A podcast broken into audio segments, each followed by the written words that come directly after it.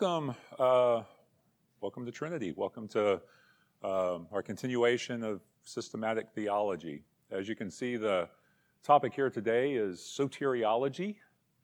Um, and of course, I would say, you know, I would ask, hey, who can tell me what soteriology is? But I think the, the answer to the question is up on the up on the board, right? So we're looking at the study of, of salvation. This is actually the second week, uh, second week of this particular section.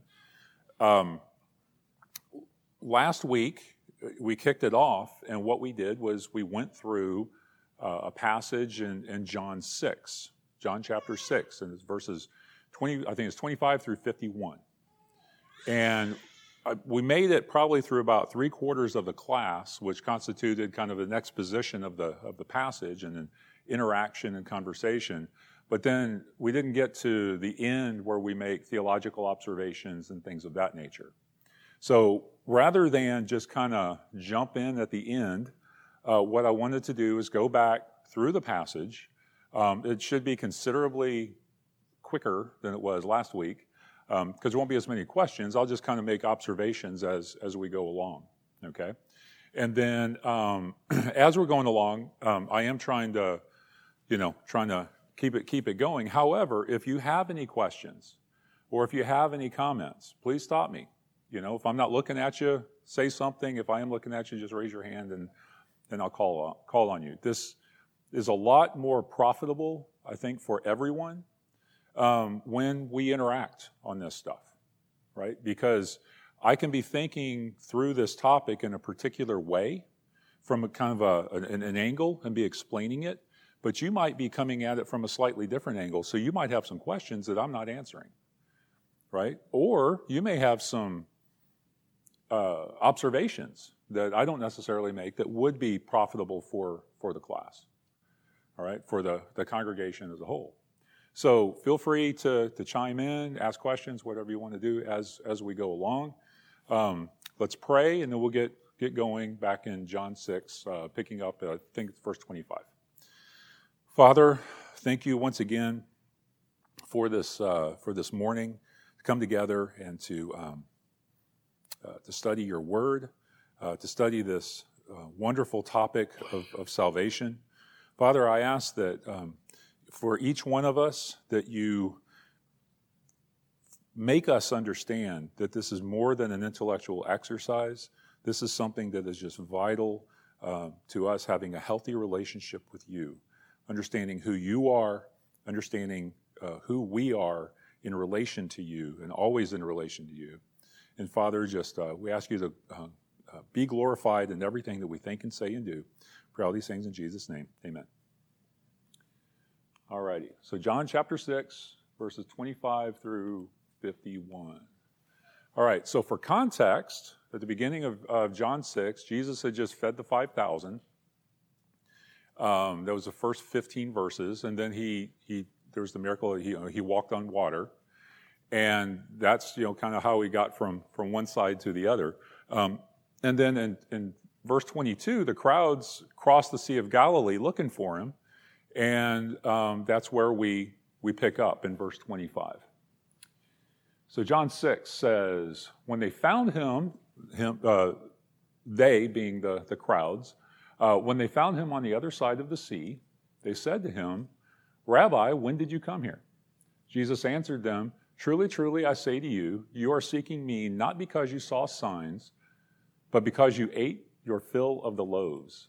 Do not work for the food that perishes but for the food that endures to eternal life, which the Son of Man will give to you. For on him God the Father has set his seal. So, one of the observations that we made uh, with this part of the text is that um, the people, both then and now, often see Jesus as a means to a purely materialistic end. And you know, one of the, just a quick observation here. One of the things that um, blows me away pretty often, I think, is, you know, Ken and I don't talk about, um, you know, what I'm going to be teaching or necessarily even what he's going to be preaching on in particular on a, on a given week. And so I, I am blown away when I will say something in Sunday school class, and then, you know, an hour or so later, uh, Ken will say almost the same exact words in a completely different context, but kind of talking about the same thing. Um, it's not anything that we're coordinating, and it doesn't happen every week, but it happens frequently enough to where I really, really understand that the Holy Spirit is working in us to, um, to, to, I guess, to, to, to put forth these messages, to, uh, to help us understand um, who He is and kind of, I guess, what, what's important. So anyway, um, one of the things he said last week, and I also I, I did as well, is that people do see Jesus as a, an ends to a purely materialistic, I'm sorry, a means to a pure, purely materialistic end. And so um, you know, it might be, you know, um, to, to be blessed in a job or to, you know, blessed in a job or to be, um, you know, for a house or to be healthy or, whatever the case may be. But what we have to understand, what is vitally important for us to understand, is that Jesus is not a means to anything. Jesus is not even a means to salvation. Jesus is the end.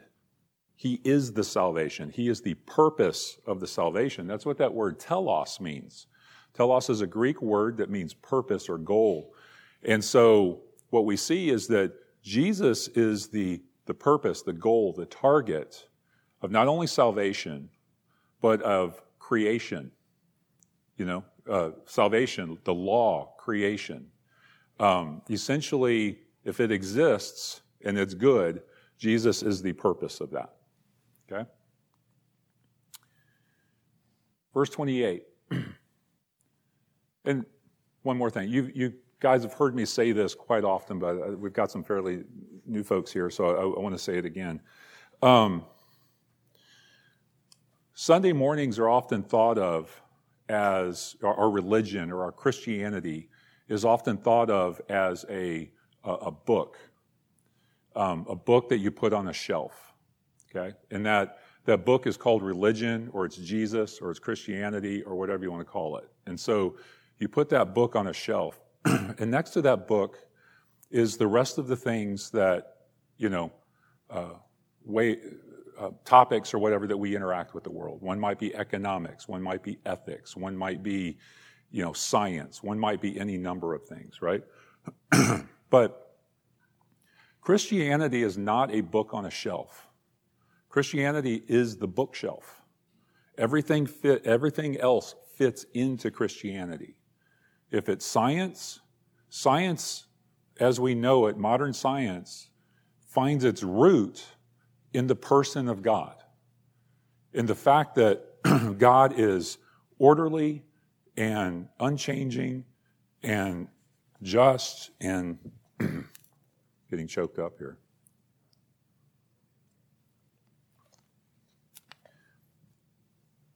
Modern, so modern science is based on the underlying principle there is that the, the world is orderly because God is orderly. And if the world is not orderly, then science is not possible. Okay?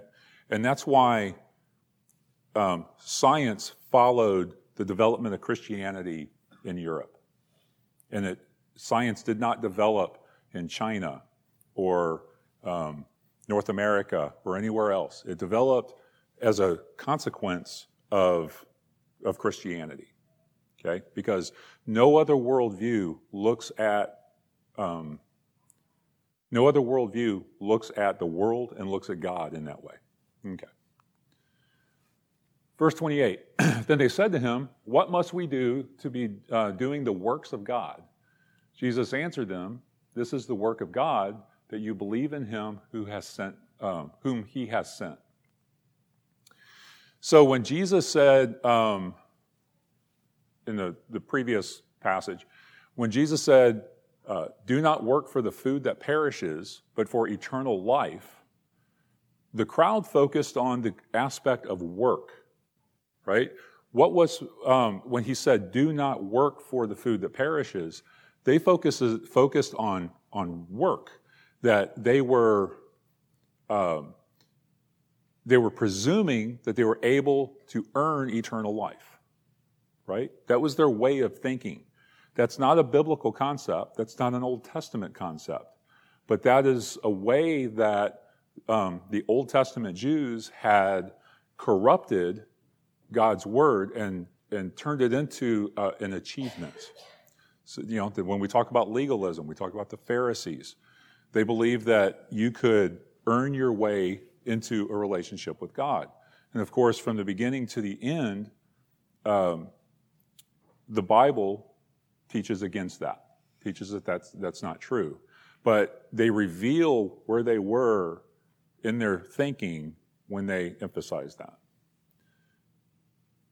They should have focused on eternal life, which the Son of Man will give you. Give, gift. Grace is a gift. As it turns out, even your faith is the works of God.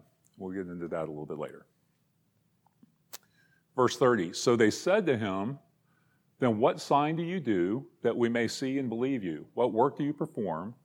Uh, our fathers ate the manna in the wilderness, as it is written, He gave them bread from heaven to eat. So here they're comparing Jesus to Moses, and they're thinking of him in purely and merely human terms, which Jesus is fully human, but he's not merely human. Okay? Big difference. And they asked for a sign, but they had just seen one. And then modern skeptics kind of commit this same error, right? Um, we talked about that last week. I, for time's sake, I'll, I'll move on. Verse 32 Jesus then said to them, Truly, truly, I say to you, it was not Moses who gave you the bread from heaven, but my Father gives you the true bread from heaven. For the bread of God is he who comes down from heaven and gives life to the world. They said to him, Sir, give us this bread always. So we constantly need to be reminded that all good things come from God. And one of the things that we talked about last week was we, we talked about a couple of examples where there are um, churches where the focus of Sunday morning seems to be on the human being, the person that is standing in the pulpit, as opposed to the person who died for us 2,000 years ago. Okay? And so, um, told a story about even the, when we were purchasing this building um, and how the focus is on you know um, blessings flowing through the through the pastor, you know, as almost like a priest or something. Um, but you know, as we read in uh, in, in Scripture, um, you know, we don't need a priest between us and Christ. Christ is the high priest, and we are a what? A nation of priests. So we have interaction with directly with Jesus. We don't need any clergy or anybody else between us and him. We can't have anything, anything else between us and him or anybody else between us and him. And then, of course, he is our, uh, the mediator between us and the, and the Father. We talked about healing ministries, things like that. Um, and my point there was when you see these folks on, you know, flying around in their planes and then they land in some some city and they go to a big arena and there's tens of thousands of people there and they slay people in the spirit and all of that, where's that glory going? Who's receiving that glory? It's always the person that's up there. Oh, he's so powerful. No, he's not. Holy Spirit is powerful, and nobody slays anything in the you know in the Spirit. Um, it's um, the Holy Spirit works, and if you think about it, the Holy Spirit never uh, seeks glory on his own. Who is the Holy Spirit always, 100% of the time, pointing to? Christ. It's like the Holy Spirit points to Christ, Christ points to the Father, and the Father points to Christ. Okay? And nobody points to the man standing on the stage having people fall down and gyrate in front of him. Another observation we made was bread was way more important in ancient times than it is now. Um, you and I, if we're out of bread, you know, it's kind of like Marie Antoinette, right? We, we can eat cake or rolls or Pop Tarts. Actually, Pop Tart sounds pretty good right now. Um, they, when they're out of bread, they're starving. I mean, if they had a dog or something, which they wouldn't, but if they had a dog or something, they, they might be looking at the dog. Um, you and I, unless there's some really unique circumstances that I'm not aware of, you and I don't really know what it's like to be hungry. In the Western world, that is an absolute rarity.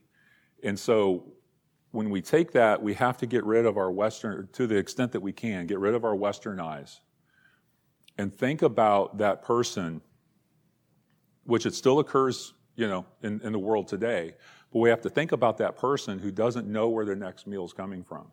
And they're completely reliant, reliant upon the grinding of that, that grain into flour to make bread because that is their sustenance. Okay?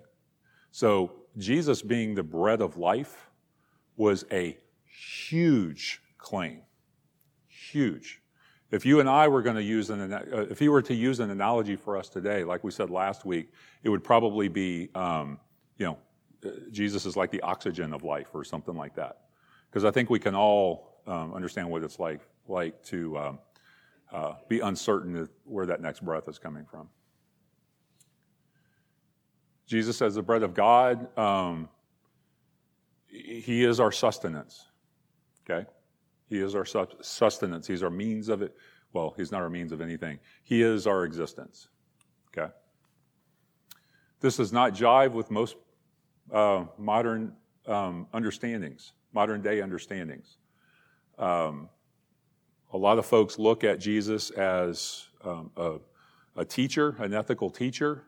Um, they take the, the teachings where he says, Love your neighbor, and they say, Wow, isn't that amazing? And then they completely divorce what Jesus meant by love and what they mean by love. Um, but then they also jettison uh, where he says, I am the bread of life, or I am the vine, or nobody comes to the Father except through me. They conveniently set those sayings aside but when he says, love your, you know, love your neighbor as yourself, they, they hold that up. Okay? And so um, this idea of Jesus being our sustenance does not is not consistent with modern day understandings of, of who he is. It's greatly um, today it's greatly diminished. And this idea of requesting the bread always, they're, they're thinking and, it's, and this one's kind of okay because they, I don't think it had been revealed to them yet, but we don't need to always be receiving Jesus, right? It's not like some ongoing thing like he has to be crucified every week or anything like that, or that we have to receive him every week, or that we even need to receive him twice, or to be double blessed, or anything like that. It's Jesus is received transaction is complete. Okay, there's no reversing, there's no injecting more Jesus. Um, sounds really weird, doesn't it? And there is no, um, you know, removing of, of, Jesus. We receive, we receive Christ. We are, uh, um, the ball begins to roll. Okay, and through justification and adoption and sanctification and glorification and all those Asians that we've talked about. We'll talk about those um, more in here, here in just a little bit. Um, but again, Jesus is um, receiving Christ as a one-time, one-time deal. Jesus said to them, I am the bread of life. Whoever comes to me shall not hunger. Whoever believes in me shall never thirst. But I said to you that you have seen me and yet do not, uh, still do, I'm sorry. But I said to you that you have seen me and yet do not believe. All that the Father gives me will come to me, and whoever comes to me I will never cast out. For I have come down from heaven uh, not to do my own will, but the will of him who sent me. So the first question is who talks like that? Okay, if Jesus is God, you know, I won't be too crass here, but if Jesus is not actually God, then he's a nutcase. Okay? Because he's not just teaching ethics, he's teaching his own identity. And if he's not God, that's, that is some crazy talk. But he is God, so it's, it's truth, and it's beautiful truth. Comments, signs, or evidence have never convinced anyone of anything about God. Because whether or not you believe that God exists, whether or not um, you um, you know love Him, trust Him, that sort of thing, those are not rational questions. You know, those are not rational decisions. Those are matters of, um, you know, if you, nine times out of ten, if somebody denies that, that um, God exists, it's be, not because they actually believe that He doesn't exist, it's that they're angry with Him. They want to be their own God. You know, and we talked quite a bit about that last week. Um, so those things, um, it's, it's not like somebody refuses to believe in the existence of God and then you present all this overwhelming evidence and then prove that he exists. All of a sudden somebody's going, oh wow, he exists. And then they, they trust Christ as a result of their rational, um, some rational evidence. That's why evidence-based apologetics, it has value, but it's diminished value. Okay? It's, it's, it's small, a small amount of value and it doesn't really, is not a major factor in the, in the conversion of, of folks. If we tie 30, uh, verse 36 and 37 together, um, Jesus says, um, I said to you that you have not seen me and yet do not believe. Right? So that's 36. 37 says, all that the Father gives me will come to me, and whoever comes to me I will never cast out. If we tie those two together, they do not believe because the Father has not given them to the Son. It's a logical conclusion there. Okay? They don't believe because the Father has not given them to the Son. Let me rephrase that. Do, they do not believe. It's not that their unbelief is because the Father did not give them to the Son.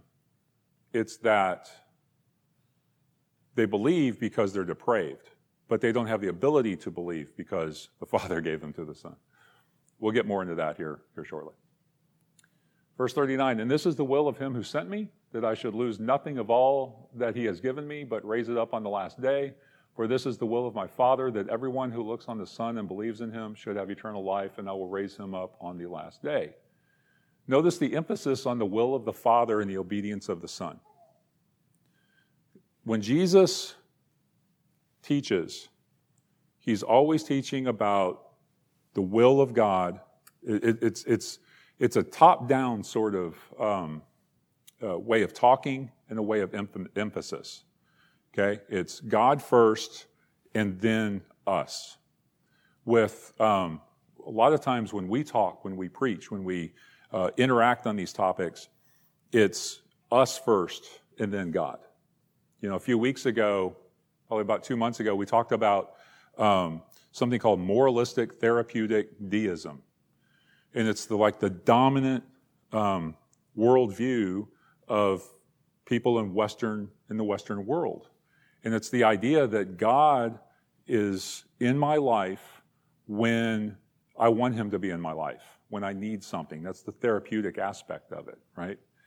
And um, what Jesus, if you actually pay attention to Jesus' teaching, he teaches the com- complete antithesis of that. Okay? He teaches us that not that God is here for us, it's that we are here for God. Now, that does not mean that God does not love us. That does not mean that God does not have mercy and grace on us, but what it does mean is that we can't put the cart before the horse. We have to understand that um, God is the, the center of everything, not, not us. The souls of the saints um, are a gift from the Father to the Son. That's you and I. And the loss of a single soul uh, that has been given to him would be unthinkable. So verse 40 should, um, yeah, we don't want to take verse 40 in isolation where, because um, some people do that. They'll take verse 40 in isolation and it sounds like um, people are able to believe of their own, own accord.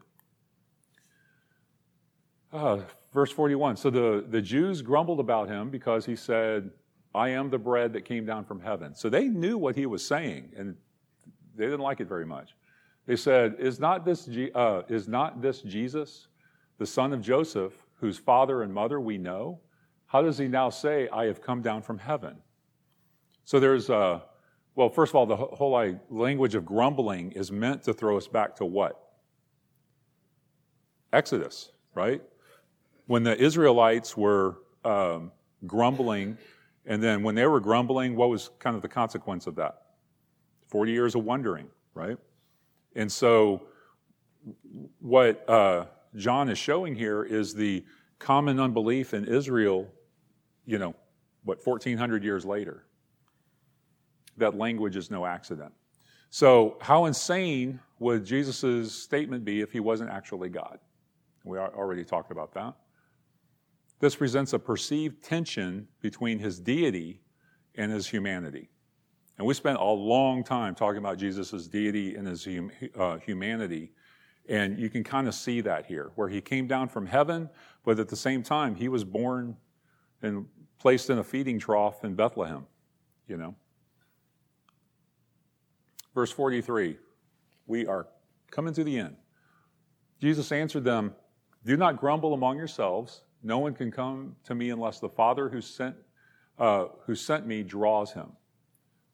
That's a key verse, verse 44. No one can come to me unless the Father who sent me draws him, and I will raise him up on the last day. It is written in the prophets, and they will all be taught by God. Everyone who has heard and learned from the Father comes to me.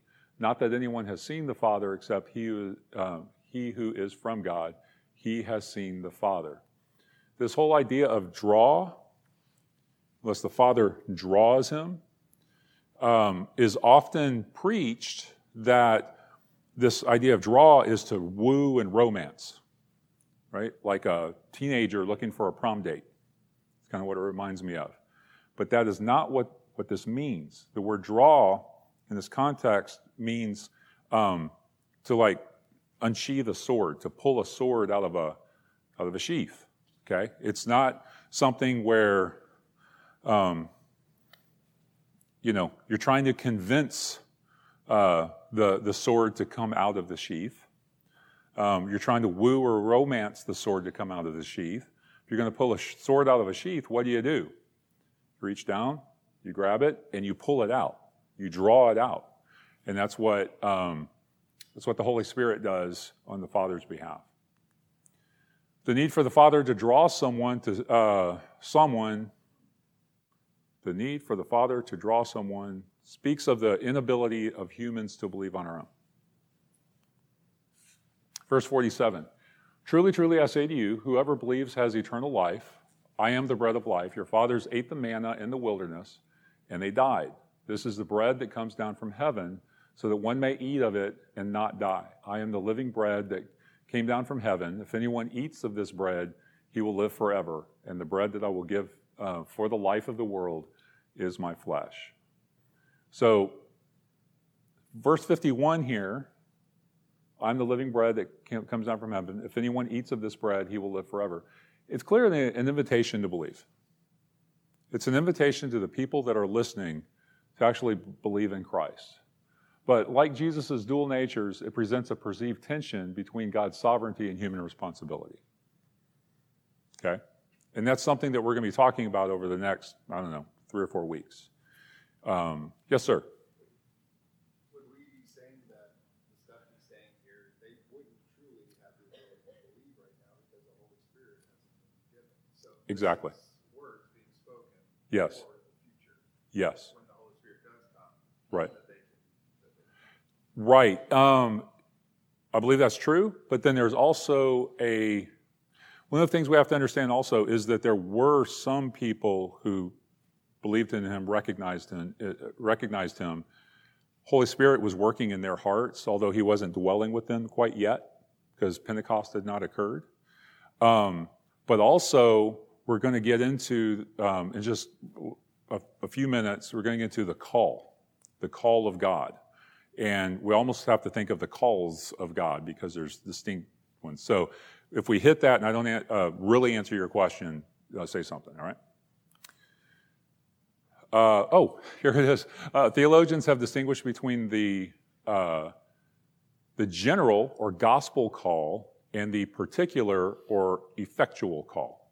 And let me go ahead and jump through the, don't read that. There we go. All right.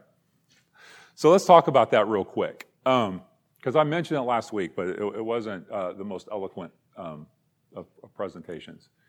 So there's the general or gospel call, right? So um, you can refer to it as, as either way, uh, in either way. And, and so what this call is, is this is the gospel preached outwardly to the world. Okay? It's, um, well, um, it goes out indiscriminately to everyone. Let me rephrase that. It should go out indiscriminately to everyone.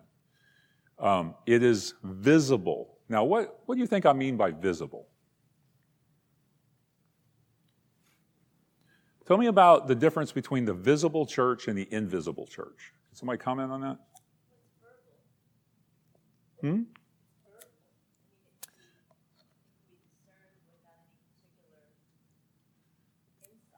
Okay.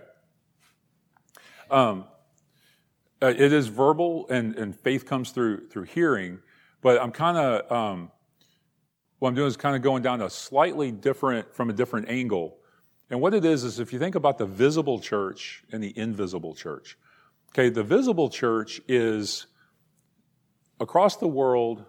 Um, every human being that that professes Christ goes to to church on a Sunday morning you know, sits in pews or chairs or benches or, you know, under a tree or whatever the case may be.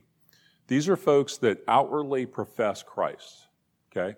That's the visible church because it's, or I should say, almost the perceivable church would probably be a better word for it. Okay? Who can tell me what the invisible church is? Yes, sir. The totality of people who actually do repent and believe in Christ. Yes. It's the totality of people who actually do repent and believe in Christ. Um, that actually sounded like a textbook definition. He must have a theological dictionary over there. Okay. Um, so uh, th- the idea there is, and you know, disturbing or, or sad or whatever the case, you know, whatever word you want to use, those two things are not 100% overlap. Okay? Not everybody that professes Christ um, outwardly, not everybody that goes to church is actually a redeemed, uh, a redeemed person who is one of God's children. Okay, there are there, you know, the Bible talks about the wheat and the tares. There's going to be, you know, wheat. Or I'm sorry, tares or weeds among us. Okay, um, so there's not 100% overlap between those two things. So we have the idea of the visible church and the invisible church. Okay, now it's not our prerogative to determine who's in the invisible church. Okay, unless it's for the purposes of, of evangelism or something of that nature or counseling. Okay, but it's not for us to, um, to, to judge folks their um, salvation um, for the purposes of, of boosting ourselves up by pushing them down. Does that make sense? But there are, uh, there are times where we have to evaluate, do we really believe that this person is saved? Because, you know, they may, may need the gospel, you know. So anyway, so very similarly, uh, there is kind of the visible or perceivable call, which goes out to the world, and everybody, everybody hears it or at least everybody should hear it, hear it, see it, etc and so forth.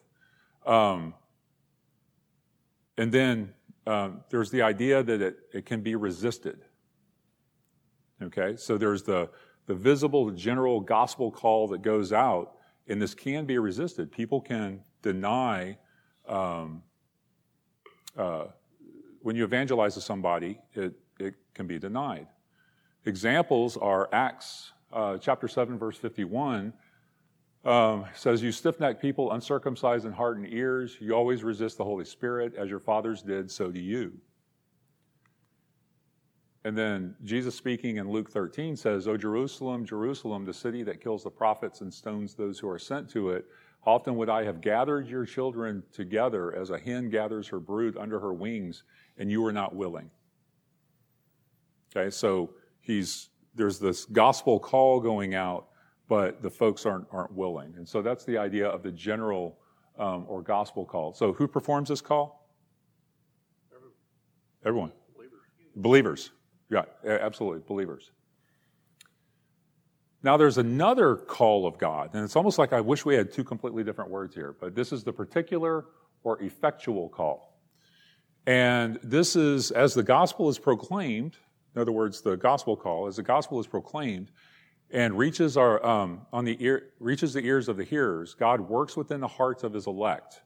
The Father effectually uh, calling them to his Son by the power of his Holy Spirit. Effectual means successful in producing a desired or intended result. Okay? So, this effectual call or particular call always, it, all, um, one way to say it is um, God wants who he gets and he gets who he wants. Okay? So the Father calls the elect to the Son by the power of the Holy Spirit. This is the Holy Spirit working in a person's heart. Unlike the gospel call, which goes out to all people, the effectual call is specific, taking place within the hearts of God's elect alone. It is invisible. Sort of thing we can't see it working, we can't hear it. It's the Holy Spirit, He is working within um, a person's heart and, and mind. The effectual call is concurrent with what we call regeneration. Um, Regeneration is, think of as generation, Genesis, it's new Genesis, new creation. When the Bible talks about becoming a, you are a new creation, this is what we're talking about here the effectual call and the regeneration or the new creation in Christ is like two sides of the same coin. Uh, this is the beginning of what we call the golden chain of salvation, which is in Romans 8, verses 28 through 30 um, Paul writes, and we know that for those who love God, all things work together for good, for those who are, are called according to his purpose. For those whom he foreknew, he also predestined to be conformed to the image of his Son, in order that he might be the firstborn among many brothers. And those whom he predestined, he also called. And those whom he called, he also justified. And those whom he, justified, he also glorified. Okay, so you have this chain. We call this the golden chain of salvation. Um, a, a, more theological term is called the Ordo Salutis. Who's heard of the Ordo Salutis? Okay. Um, and it's the, what we refer to, again, the order of salvation. We've talked about, in the past, we've talked about what? What are some of the Asians? Justification? What? Sanctification. What else? glorification, regeneration, adoption, right? I love adoption. Um, we're missing one or two, but we'll we'll just show the diagram. All right. Um, can you guys read that? Yeah. Okay. Yeah, that's a really small screen back there. Um, so this is from a Michael Horton book. Um, I'm kind of a Michael Horton fan. And he, he takes, uh, you can see at the bottom, you have the effectual calling and regeneration, which we just talked about. And then you have conversion, which is faith and repentance. And then you have justification, adoption, sanctification, and perseverance. And then finally, glorification. And what I like about this is he puts all of that under the umbrella of union with Christ, which that's one of the things I like about Horton is he's always looking at if you think about union with Christ, it's kind of an it's an end times thing, right?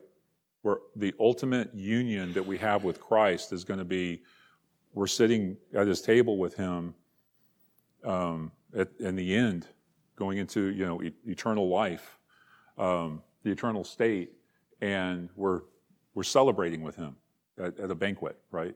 And so this union with Christ, we are um, the, the culmination of that uh, is, is our glorification, but um, all of these are, are kind of under that banner, working toward that end. And then, um, I forget which book this is from. Who is this from? I don't remember. But um, found on the interwebs where everything must be true, right? But it was a reputable source. And so uh, you can see it kind of spelled out with some proof text there election, the gospel call, regeneration. Here it's split out.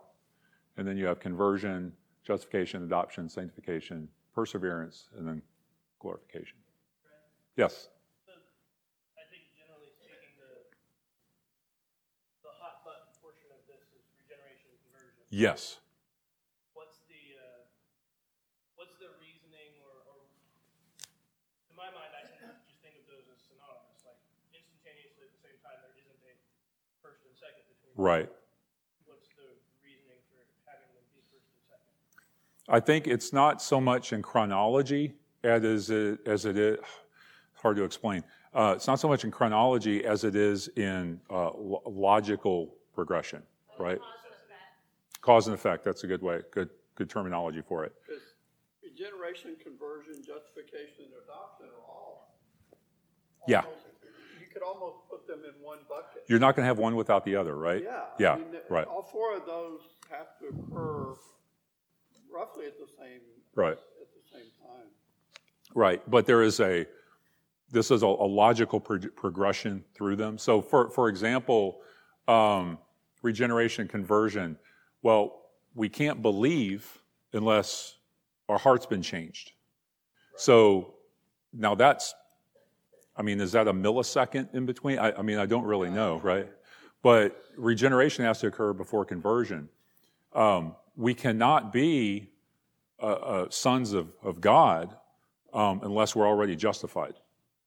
Right? So the just, and when I say already, again, we're talking like microsecond, millisecond. You know, there's not really a time component. It's just a, it's just a um, logical progression or cause and effect sort of thing. Okay?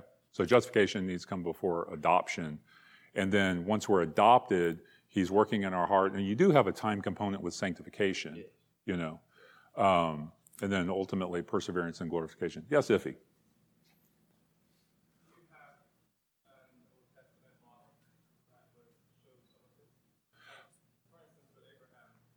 Yeah.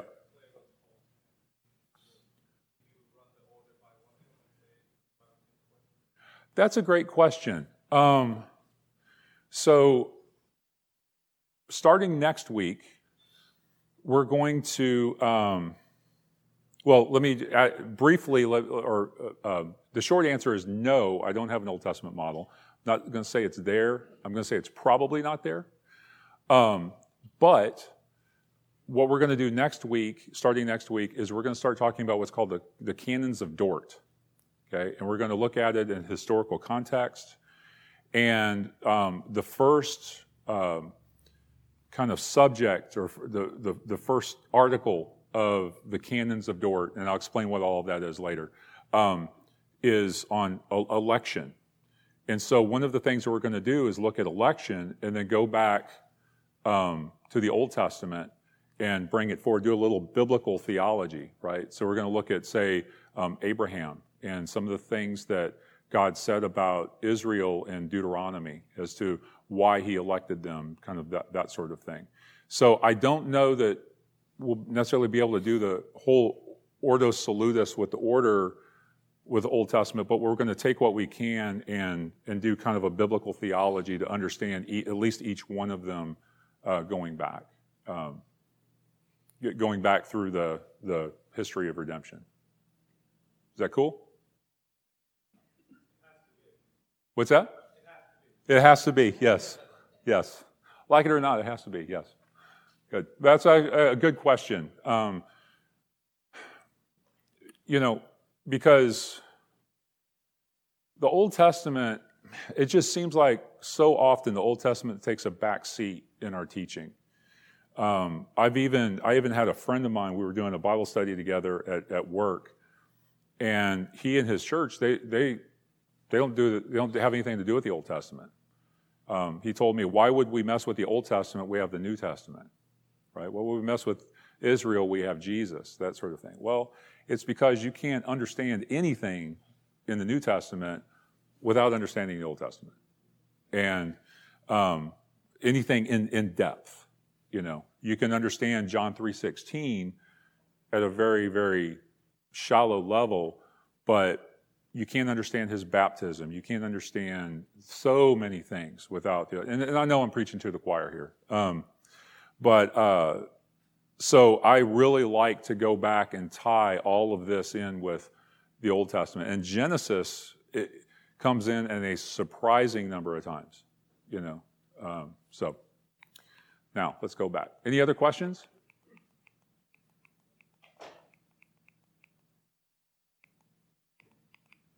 You didn't read that, did you? All right. Oh, got another one. Yes, sir.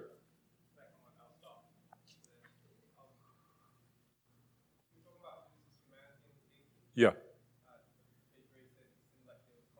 Yes.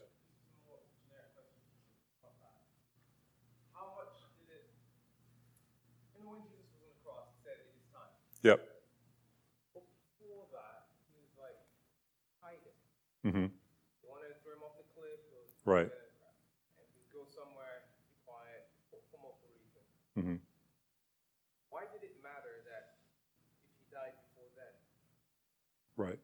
But before his time? Yeah, yeah. Right. If he was about to be tossed off the cliff, and Uh-huh. someone just quickly erected like a Right. structure, Right. and instead of tossing him off the cliff, you just put him on that right before they tossed him off. Right. the whole thing not accomplished. Okay, that's a great question. Did everybody hear, hear the question? Um, essentially, when they're when Jesus is teaching and the Jews are confronting him and they're ready to throw him off of a cliff, um, you know, what I guess it, what Iffy is asking is, what would have been the difference between that and him dying on the day that God had predetermined um, on the established cross at you know at that time and place and everything. What what would have been the the And you was about to attack me for clarification first. That matters. Assuming that all the crosses were still, you know, the veil still was Right. and still have the darkness and all that. right? There you go. Sorry. Yeah, yeah, cool. Go ahead. There's a passage in Hebrews, and I can't get to the exact chapter. Maybe maybe someone with a good Baptist background can't. But there's a be- there's a passage in Hebrews that talks about how um, uh, Christ did not come in the day of David or the day of, and it lists other Old Testament characters, um, but but came in your day. Right. So that because it was God's will that you should meet the Christ, you should hear these things. So perhaps it was not until the day of crucifixion that um, everyone who God had willed would meet, see, or hear Christ had done so. Now, could he not have been thrown off the cliff on that date, a different date? Right. You know, I don't know how to that. Well, and it was prophesied that he would die on the. Right. And he, he mentioned that uh, he, he said, you know, if, if they're getting ready to throw him off of a cliff, they construct a cross, and that would be to meet prophecy, right? Yeah. yeah And yeah, yes, sir. You wouldn't have examples of Jesus being amazed at the faith of Gentiles. Right. Okay. So you wouldn't have any of that. Right. So you would have the ability for people to do that now, to separate uh, Jesus as being only to the Jews and not Right. Gentiles. Right. Paul is the one that came to the Gentiles. I'm just throwing out. Yeah, no, good. At that time, you wouldn't have these things where Jesus actually participated in Right. So so there was yeah, so there were yeah, so there were still like Gentiles Gentile elect that needed to be brought in, that kind of th- things of the and the examples and all the prophecies. Yep. never see them brought in Right. in real time. Right. He Right. needed to fulfill all the messianic Mhm. prophecies as well, Right. and they would not have been fulfilled Yeah. had he been thrown off that cliff. Right. Okay. Yeah. So, um, and what Stuart's saying is all the messianic prophecies needed to be fulfilled, um, and they wouldn't have been fulfilled if he'd have been thrown off the, the cliff. Yes, ma'am. I guess you have to ask yourself, what is the level of detail that God had Right. Yep. Yep.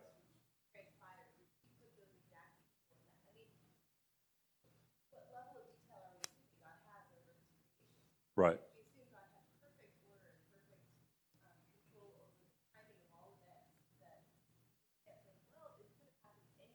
Right. Right. Yeah, and so Jenny's saying that uh, that God is sovereign and He's appointed the time and a way and etc. And so um, it's almost like there is no what if, right? In a, in a way, um, because we're not going to be able to circumvent His His, his will, right? Um, his His timing. Um, good. Anybody else? No. Okay. So first of all, you apologized a couple of times for asking the questions. I love it. I absolutely love it. Um, what I'll what I'll say is I like what I like about that kind of question. Not that you guys necessarily care what I like, but I'll just throw it out there anyway. Um, what I like about that kind of question is it, it, I'm not going to call it fringy, right? Um, but it, it's it's a little bit kind of on, on the edges of, of what we what we can know um, we begin to, if we answer it, we begin to get into a little bit, I, I think, of uncertainty. What I like about it, though, is it, it makes us think in terms of what, is the, the, the reasoning, what is the chain of reasoning, what is the rubric by which we understand who Jesus is, is who Jesus is, God's sovereignty, et cetera, and so forth. And it helps us to ask questions from a different angle that we don't normally think about, right? One of my, you know, going back, I, I had a, a, hard, probably 15 years ago, had a hard time in a Sunday school class because I, I asked the question, do you guys think that Hagar was, was saved? You know, Ishmael's mom. And, um, you know, and I had somebody say, you know, what difference does it make? And kind of started yelling at me a little bit, you know. And the, the reason being is because what I noticed was that God was comforting Hagar. And do we have any instance in the Bible where God comforts an unbeliever? You know, he, he may warn them, he may appear to them, but do we have any instance where God comforts an unbeliever? Right? Now, we can't come to a definitive, I don't think we can come to a definitive understanding of whether or not Hagar was, was saved or not. And if we do, we would need some serious text, you know, to, to be able to support, you know, kind of one way or the other. Um, but the motivation for that question is it reveals something about God. It helps us to understand, you know, think about God in a slightly different way. And that's one of the reasons why I, I like this question, is because we can ask what if, but we have to be careful with the certainty of our answer. Right? Okay. So, and my, my thoughts on it, um, and it's kind of an amalgamation of, of, of, a lot of the things that were said, is that, um, you know, you have the, the timing of the lamb, you know, um, the, the Paschal lamb and the Passover and all of that. I think the timing of all of that was vitally important to, to who Christ is uh, I'm sorry, uh, vitally important to the event of, of the, um, the crucifixion. And so I think that, you know, because we talked about Jesus being, you know, the target or the goal or the purpose, um, it's not just creation, it's not just salvation. I mean, it's all the more granular stuff too, right? if you look at, um, if you look at, uh, you know, where it says uh, Jesus is the end of the law. We often think of that as Jesus is the, Jesus means the law is cut off, okay? That it's, it's terminated, okay? Maybe so, but um, what the word there, telos, means is not end in the sense that he's the last one or there's a termination it means he's the goal, he's the point, he's the target of the law. So when um, all of these uh, ritual laws around sacrifice and things of that nature, um, purity laws, moral laws, all these different things. They, what, what he's saying there is that they are all pointing forward to him. And so, whether it's the sacrifices or loving your neighbor as yourself or whatever, those are all pointing forward to him. That's what that Jesus being the end of the law means. Okay? And so, everything about his life was, was carefully timed and orchestrated and came together in the, in the perfect way. Okay? But what I uh, want to add a layer onto Iffy's question is, you know, um, why would Jesus not do something because it wasn't his time? You know, I mean, if God is sovereign, then those things are going to occur anyway, right? Well, that, that's where you get into human responsibility and God's sovereignty. Those two things work together. God is ultimately sovereign, um, but we are still responsible for what it is that we think and say and do. There are decisions, okay? Um, we can't, you know, blame blame him, kind of, kind of that sort of thing. All right. Um, and I think what we'll do. It's such a great topic. I think what we'll do is maybe at the very beginning of class, you know, famous last words, very beginning of class next week, we're going to look at a handful, uh, two or three passages that kind of demonstrate this tension. Um, Genesis 49, um, there's one in, in Acts, I forget the exact chapter, and then um, and one in Philippians. All right, we'll, we'll try to keep it short, spend a little time on that, and then we'll, we'll start to get into the, um, the other stuff. Cool. Any other questions or concerns or thoughts? Yes, ma'am.